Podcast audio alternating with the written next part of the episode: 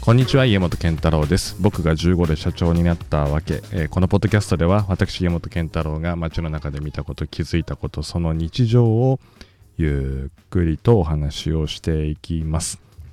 えーさて今日はいやもうずっとね更新のタイミングが空いちゃったんですよ。いやーダメだダメだダメだと思ってたんですけどあのまるっと一周飛ばしちゃいましてえーいやもういや早く収録しなきゃと思ってたんですけど日程スケジュール見てたらどんどんどんどん間がみたいな感じでですね、えー3月の1日になってしまいました、えー今日お話ししたいことはあの熊本城マラソンの話をいやもうこれね1週間以上経っちゃってるんでそもそもって感じなんですが熊本城マラソンというマラソン走ってきたって話を今日はちょっとさせていただきたいと思います。2月の19日に日曜日えー朝9時、えースタートでですね熊本の街をスタートしてずっと熊本の市内南の方をぐるっと回ってくるという42.195のマラソンを走ってきました。無事に完走しました。とにかくあの関門で引っかかってあのマラソンっていうのは大体あの時間制限があって途中で関門があるんですね。だから何時何分までに通過しないと後ろから来る収容バスに乗せられちゃうよっていう、えーまあ非常にあの辛い、あのーことがあるんですけれど僕も実は過去に大阪マラソンで2回関門で収容されてるので、まあとにかく完走するっていうのは大事で僕はもうタイムを追わない。もうとにかくあのマラソンを走れるだけでまあなんなら僕からするとあの立ってる走れるそれでマラソン大会に出れるっていうだけで自分の人生としてはもう本当にそれだけで満足なんですが、まあ、熊本城マラソンいろんな思いがあるマラソンなもんですからもう今回はもういろんなところで立ち止まりながら一緒に写真を撮りながらみたいな感じで完走をしてきました。ってことで、まあ、今日はこんな話をしたいと思います。もともと、えっとまあ、熊本城マラソンはあの細かなことはちょっといろいろ申し訳ないこともあるんですけれども実は第1回の大会の時から我々のグループがお仕事として関わらせていただいてきましたなので、まあ、この熊本城マラソン途中には、まあ、大きな地震もあって、えー熊本城の、まあ、本当にお城も石垣も大きく崩れて大変熊本の皆さんにとってもその被災の状況っていうのはすごく、まあ、復興も含めて大変っていう状況があった中で、まあ、その歴史も全て、えー見てきたマラソン大会かつ最後に、まあこの熊本城マラソンっていうぐらいで熊本のお城に最後上がっていくっていう、まあ、本当にそういうスペシャルなコースなんですね。大好きで何回目だろう？これで4回か5回かあのフルマラソン走ってきてるんですけれどあの飽きないんですよ。いろんなマラソン大会あのもちろん何回も行ってる大会大阪みたいにあるんですけれど熊本城マラソン本当に飽きないもう決してあの東京マラソンや大阪マラソンのようにこう、えーきらびやかなっていうそういう大会じゃないんですけれど街の人たちが本当にあったかいあの大会でもう毎回いつも沿道でここで、えーマイク持ってあの YMCA ってやりながらこう踊ってくれるおいちゃんがいるとかあそこに行くと、えー太鼓叩いてくれてる人がいるとかあそこのお店の前ではいつも、えーこういうものを出してくれるご飯出してくれる人がいるとかね。こういうのをもう全部覚えてるぐらいにしかも毎回毎回必ずそういう風にやってくださるっていう人たちがいるようなもう本当にあったかい大会で、えーまあだからなんか今回は実はその仕事ということもあの初めて重なったんです。あのマラソンの大会のことだけじゃなくって、えーチャリチャリシェアサイクルが熊本に出させていただいて初めての熊本城マラソン。なので僕はもう早い段階から熊本城マラソンとにかくもうサポートしますと。もう明確に言い切ってて。でなんなら、まあ、熊本のこの、えーカラー赤とチャリチャリの赤っていうのはこれぴったりだと。で、えーちょうどまあこの間の福岡マラソンでもチャリチャリの自転車を、えー運営用にお貸し出しをしてたんですけれど、えーま、熊本城マラソンもう半ば押し売りのようにいやもう自転車もご提供しますと、えサポートしますと。で熊本に来ていただいた方たちにチャリチャリ使っていただいて街の中巡っていただきたいからもう無料のクーポンもたくさん出しちゃいますみたいな感じでですね応援をさせていただきました。まあ結果本当にあの嬉しかったのはまず、えーもちろんあの運営の方たちが、えーチャリチャリを使ってくださる AED とかの搬送のためにメディカルの方たちとかがこう沿道でチャリチャリ大体こうなんか2台1組ぐらいでずっとこう立っておられたんですけれどもうそれがこうあのあちこちでずっと見れるんですよね。もうこれだけでも元気が出ると、まあ、何でしょうね。なんか自分たちのこの仕事サービスがそこでお役に立ててるってことだけでもまあ嬉しくて仕方がないし。でさらにあの、まあ、一応あのチャリチャリっていうのはエリアがあってですねあのこのエリアの中で使ってくださいよっていうルールになってるんですけど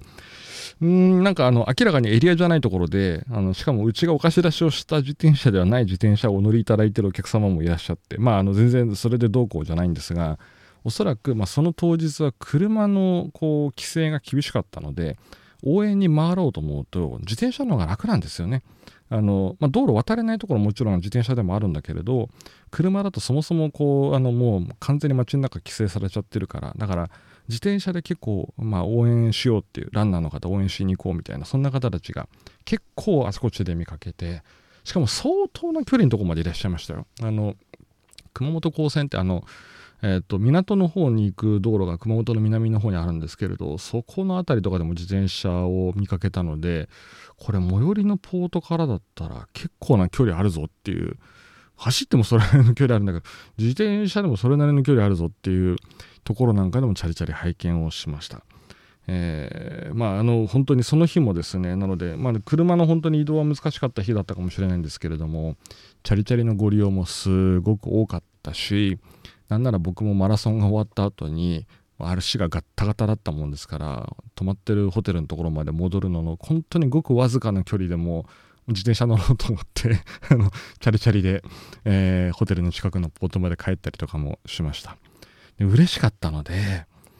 この AED をその常に持ってらっしゃるメディカルの方にですねもう何回も声をかけてで最初ねちょっとどうやって喋ったらいいか分からなかったんですけどもうこれ突破しようと思って「すいません」って言ってあのこのこの自転車やってるものなんですけどって言って一緒に記念撮影してもらっていいですかって言って最初なんか一瞬だけ皆さん間が空くんだけど状況パッと分かってくださって、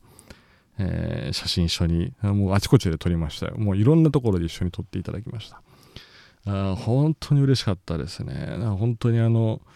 えー、まあ、できれば機会があれば来年も走りたい、まあ、もうもう本当に熊本城マラソンは何回行ってもいいというふうに思うぐらいのそんな、まあ、あの思いのある大会だったりもします、えー、前の日は必ず、えー、行っているメンバーたちとあのご飯を食べることに、まあ、これはもう通例で必ずあの慣例でしていてですね。えー、まあ、仕事でみんな8時のエントリーの締め切りの時間までみんな現場でずっと頑張ってくれてるのでもう終わってからご飯食べると、まあ、そんな風にしてます。今年はおでん屋さんにあの行きまして美味しいおでんをいただきました。で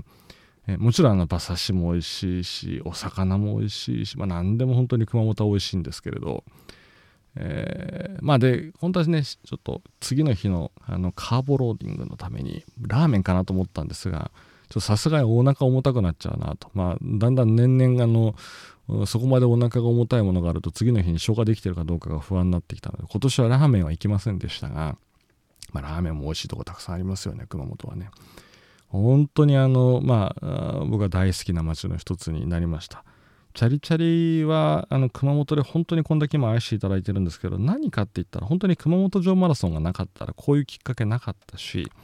えー、で熊本に何度も行くたんびに熊本には絶対自転車があった方が便利だっていうふうに思って、まあ、それでこう仕事につながったと、まあ、こんな経緯もあります。まあ、その後あの一度帰ってきて次の日にはもう月曜日に1回東京に帰ってきてたんですけれどまたたまたま23日の祝日の日にこれは熊本市さんからお呼びをいただいてマースのシンポジウムマースっていうのはそのいわゆる、えー、モビリティアザーサービス、まあ、交通連携をそのサービス化するみたいなそういう文脈のところで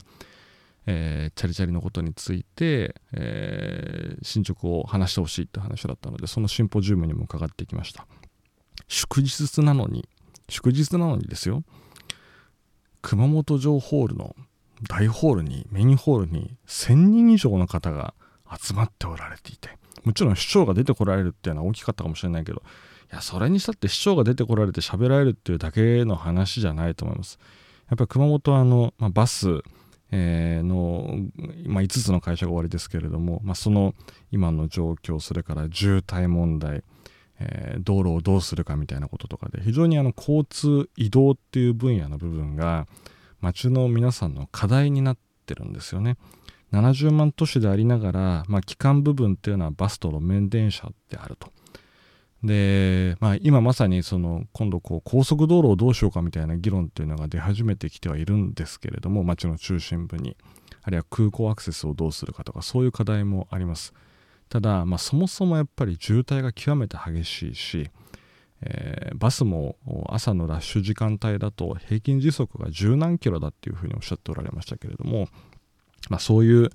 本当に街の中をもっとこう自由に移動しやすくしないと街の経済が活性化しないと街が元気にならないってことが皆さんの共通の課題なんじゃないかなと思ってます。ありがたいことに熊本市の大西市長もチャリチャリがもう大好きでいてくださっていてもうあの初めからご自身の会話の中にチャリチャリをたくさん混ぜ込んでいただいていてあんまりあの持ち上げていただきすぎるとあのいや僕だけたちじゃないので バスの方もいらっしゃるし交通局の方たちもいらっしゃるし他のモビリティの方もいらっしゃるのであんまり僕たちだけだとちょっとなんかこうあの座り心地がとか思ってたんですが、まあ、それだけ本当に期待をしていただいてるんだと思います。あの細かな数字はまだ公式に発表になってませんけれどこの2月のチャリチャリのご利用は1ヶ月過去最高の数字をえー、達成しました。ご利用のユニークの人数もそれからご利用の回数も2月は28日しかないのに、まあ、だから通常シェアサイクルの授業をやってると、まあ、あの毎日毎日の換算ですから31日ある月と28日の月っていうのは1割違いますからそれだけで売り上げ1割変わったりとか利用数1割落ちたりするんですけど2月はね過去最高だったんですよ、まあ、それだけ本当に熊本の皆さんに愛していただいてると。まあ、そんな風に思ったりもしています。まあもう嬉しくて嬉しくてもうほとんど熊本の話ばっかりしか今日この10分ぐらいはしてませんけれどもう一個だけお話をするとあの僕が最近ちょっとだけあの全然いきなり話題が変わっちゃうんですが、えー、自分の習慣にしてることをあのちょっとお話を今日せっかくなのでしてみたいと思ってます。あのまあ、全然もうスポーツの話とかランニングとかそういう話じゃなくてあの僕の時間の使い方の話なんですが今ちょうどこの、えー、ポッドキャストを収録する前にメンバーの人と一緒に喋ってて、まあ、今年どういう仕事の仕方をで新しいことチャレンジしてるかみたいなそういう話になったんですね。で僕はあの今年実は毎週金曜日を極力予定を入れない日にしています。とはいえ、まあ、例えば金曜日に試合がありますっていうのもあるし、えー、まあそこを予定を極力開けるようにしといたとしてもそこにいろんなミーティングが入ったりとか会食が入ったりとかってことはもちろんあるのであの丸々フルにってことはないんですが、まあ、去年この1年間を振り返ってみると前もこの、えー、ポッドキャストの中で申し上げましたが、まあ、本を読む時間がものすごく少なかったっていう反省があったりとかそしてもっと言うと自分のインプットの時間がすごく足りなかったって、ま、こういう課題がありましたなのでま金曜日開けてますよっていう話を申し上げたと思うんですけどもう一個だけあのうん僕のこの習慣の中でいくとこの金曜日にですねやっぱりあのとはいえいろんなことが入ってくるので、えー、開けてたとしてもこうさっき申し上げたように動きが出てきちゃうんですがこの音声メディアの面白さをちょ今年再発見したんですね。もともと僕ラジオが大好きででまあしかもその好きなラジオ番組が何かあるっていうよりはラジオをずっといろいろ聞いてるのが結構面白い、まあ、それでこういろいろイメージを膨らませたりとかあこの人はこういう話をしてるんだなみたいな話とかっていうのがを想像するのが好きだったんですけど、まあ、ラジオってそういうとこがいいとこですよね。でまあ、このポッドキャスト始めたこともあったしそれからもともとラジオ好きだったっていうのもあるしラジオ番組に出る機会がなぜか今年に入って結構数が多かったってこともあっていろいろこう他の人のポッドキャストってどんなのがあるのかなとかっていうのをいろいろこう見てたりもしてました。特にそのバスケの話にこうこう絡むところの話をちょっと強引に申し上げちゃうと結構 Spotify とかで、まあ、あの別にあのポッドキャストって配信する場所はどうとでも選べるんで Apple でもあの Google でも何でもいいんですけれどあの NBA の選手の人たちの、えー、ポッドキャスト、まあ、もしくはその XNBA っていうかもともと NBA の選手だった人たちとかも含めてプロの人たちプロ経験者の人たちのポッドキャストしかも結構長い。平気で1時間ぐらいのポッドキャスト収録してるようなそういうあの番組がたくさんあることを今更ながらにあの知りました。で僕いやあのそそんなにもともと英語が得意じゃないっていうから僕はあの学校教育で英語を勉強したことがないので、えー、英語は身振り手振りとあの笑顔っていうそういう世界だけなんですが、まあ、仕事で完全にあの使わざるを得ないところに自分を追い込んだ結果自分で勉強したっていう世界なので決してあの得意だとは全然申し上げれないんですけれども。でもね何が面白いかってやっぱり編集をされていないなんかどのね番組聞いてても思うんですよ。多分ね本当に全部撮ってらしって感じ。つまり編集かけてなくって間で切り張りもほとんどしてなさそうな感じがするんですよね。で生の一気その本当にこう声感じる。しそのその場その場の雰囲気やっぱり感じるってこれすごくやっぱいいなってあの改めて思ってます。なので僕何があるかっていうとこの金曜日極力こう音声メディアで知らないものにたくさん触れるっていう時間にしてたりもしています。あとこの間あのなんかふと何の時だったかな。もう何回も結構そういう場面を聞いたことがあったんですけどあの B リーグの島田チェアマンの島田のマイクっていう、まあ、有名なあのポッドキャストがありますけどこれ聞いててたまにあの彼がおそらくそのスマートフォンで、えー、インタビューを、まあ、本当それこそこの間だったら多分 KBL の韓国の話されてた時なんかがそうだったんですけどスマートフォンでどこかで多分パッと置いて録音をされたものをうまく編集の中で番組に持ってこられたりもしてると。でもちろん確かに、まあ、よく聞いてると音が周りの音がざわざわしたりとかするのもあるんだけれどでもいやいちいち一個ずつ機材を持っていってガチガチに録音しましょう収録しましょうなんてやったら大変じゃないですか。でむしろ僕ここのはインターネットのいいところとかポッドキャストのいいところだなと思ってるのがこういうふうにそのまあもう iPhone のスマートフォンの、えー、マイクでいいじゃんっていうふうに割り切れるリスナーの方たちもおそらく多分そうだしえー、発信する側もいやとにかくそのコンテンツのが重要なんだよねっていうふうに思えるようなそんななんかこう時代になってきてなんか自由度がより高まってるなっていうふうに思いましただからちょっとこういうテクニックも僕なんか使ってなんかの時にこう外でなんかパッとこう話を聞いてでそれをうまくこのポッドキャストの中で組み込ませてもらうみたいなことなんかもこれからちょっとチャレンジをしてみたいなっていうふうに思ったりもしています。えー、何の話をしてたかって言ったら前半は熊本城マラソンの話をしていて後半は音声メディアのっていう話でまあでもとにかくね、まあ、あのラジオはいいですよってあの言いたいです。僕はあの、えー、ラジコをあのずっとエリアフリーでお金あの払っていろんなラジオ局聞くんです。もともと僕名古屋の人間なのでやっぱり名古屋弁を聞くと落ち着くっていう。まあ、最近あんまりね名古屋弁の番組そんなにないな。まあまあ坪井の予さんの番組「しびしラジオ」が多少名古屋弁があるかもしれないけど、まあ、そんなに名古屋弁ないんですけど名古屋の話は名古屋弁やっぱ聞いてると落ち着くし。で一方で、まあ、九州の仕事が多くなると例えば KBC ラジオさん。まああ我々も本当お世話になってるしもうもうみんなあのチャリチャリ愛してくださってますけれど。まあ、厳しさもそうだし、アルケビさもそうだし、ラジオすごく面白い。なので、こういう、なんか、ラジオの面白さ、音声メディアの面白さみたいなのをもう一度こう盛り上げるみたいなことをなんかこう僕もやっていきたいなと思ってます。最近あのこの間も一つ別のポッドキャストの番組の収録に、えー、ヌーラボの橋本さんっていう僕の昔からの、まあ、クララオンラインの古くはお客様でもあったんですけれども、方に突然呼んでいただいてあの収録に行ったらまあなんかなんとなくもう番組のツイッター見ててあマンションの一室かなと思ったら本当にマンションの一室のところで、えー、楽しく収録させていただきました。これも多分近日公開されると思います。あとちょっと前に FM 愛知さんあの愛知県の FM ラジオに伺ったらなんか面白かったんですよ。突然収録の時間変えさせてくださいって言われてあ、いいですよって言って、ちょっとだけ前倒しでって言われて、なんかラジオの機材故障しちゃったんで、あの別のとこじゃなきゃダメでって言われて、分かりましたって言ったら、めっちゃ普通の会議室で、あの、えー、あ、あの、ちょっとなんかちゃんとしたっていう表現よくないかもしれない。ちゃんとしたあの FM 局の方たちなのにでもあのもうここで撮るんだと。まあ本当にちゃんともちろんマイクもちゃんとセットされてるんだけどでなんならまあそれなりに音が入るから、えー、後ろから救急車があったり選挙があののその凱旋車っていうかあれが入ってきたりすると、えー、一旦収録止めなきゃいけないっていうぐらいで、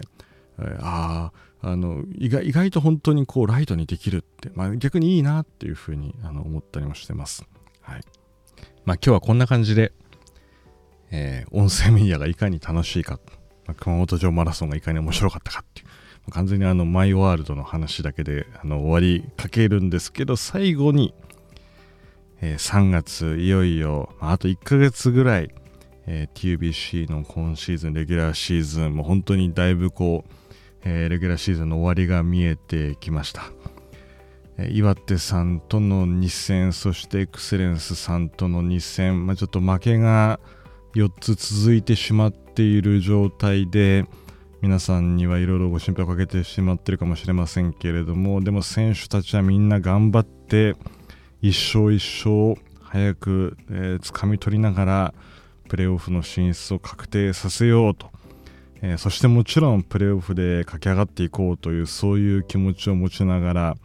頑張ってやってくれています。残り、鹿児島さんの最終節までの間もうホームの試合そんなに数は多くありません、えー、まあその席数がもともとあまり多くないのであの本当にだいぶ売り切れというか席があほぼもうないという試合も出始めてきているんですけれども、えー、皆さんの応援が TBC のチーム全部のですね後押しになるというふうに思います。でこれはもうぜひ、えー、可能であれば、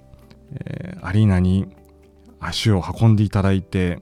そしてだいぶ声出しができるようになりました。僕はあの声出しができてた時代のバスケっていうのはあんまり実は自分自身で経験していないので未だにあのどこまで声出していいかなってよく分かんなかったりするんですけどまあ繰り返しの声以外であれば、まあ、だいぶほとんど声は出してもいいというそういうルールになっています。なのでぜひ皆さんの熱い応援を選手にそしてチーム全体に後押しになるようにかけていただけたら嬉しいなと思ってるので日程ちょっと見ていただいてあまだここ行けるかもというところがあればですねお誘い合わせの上足を運んでいただければと思います、えー、今日はいろんな話をあのごちゃ混ぜにしました回でありましたけれども来週こそは一周空けずにきちんと収録をしてお届けしたいと思います、えー、今日はここまで。話を聞いていただいてどうもありがとうございました。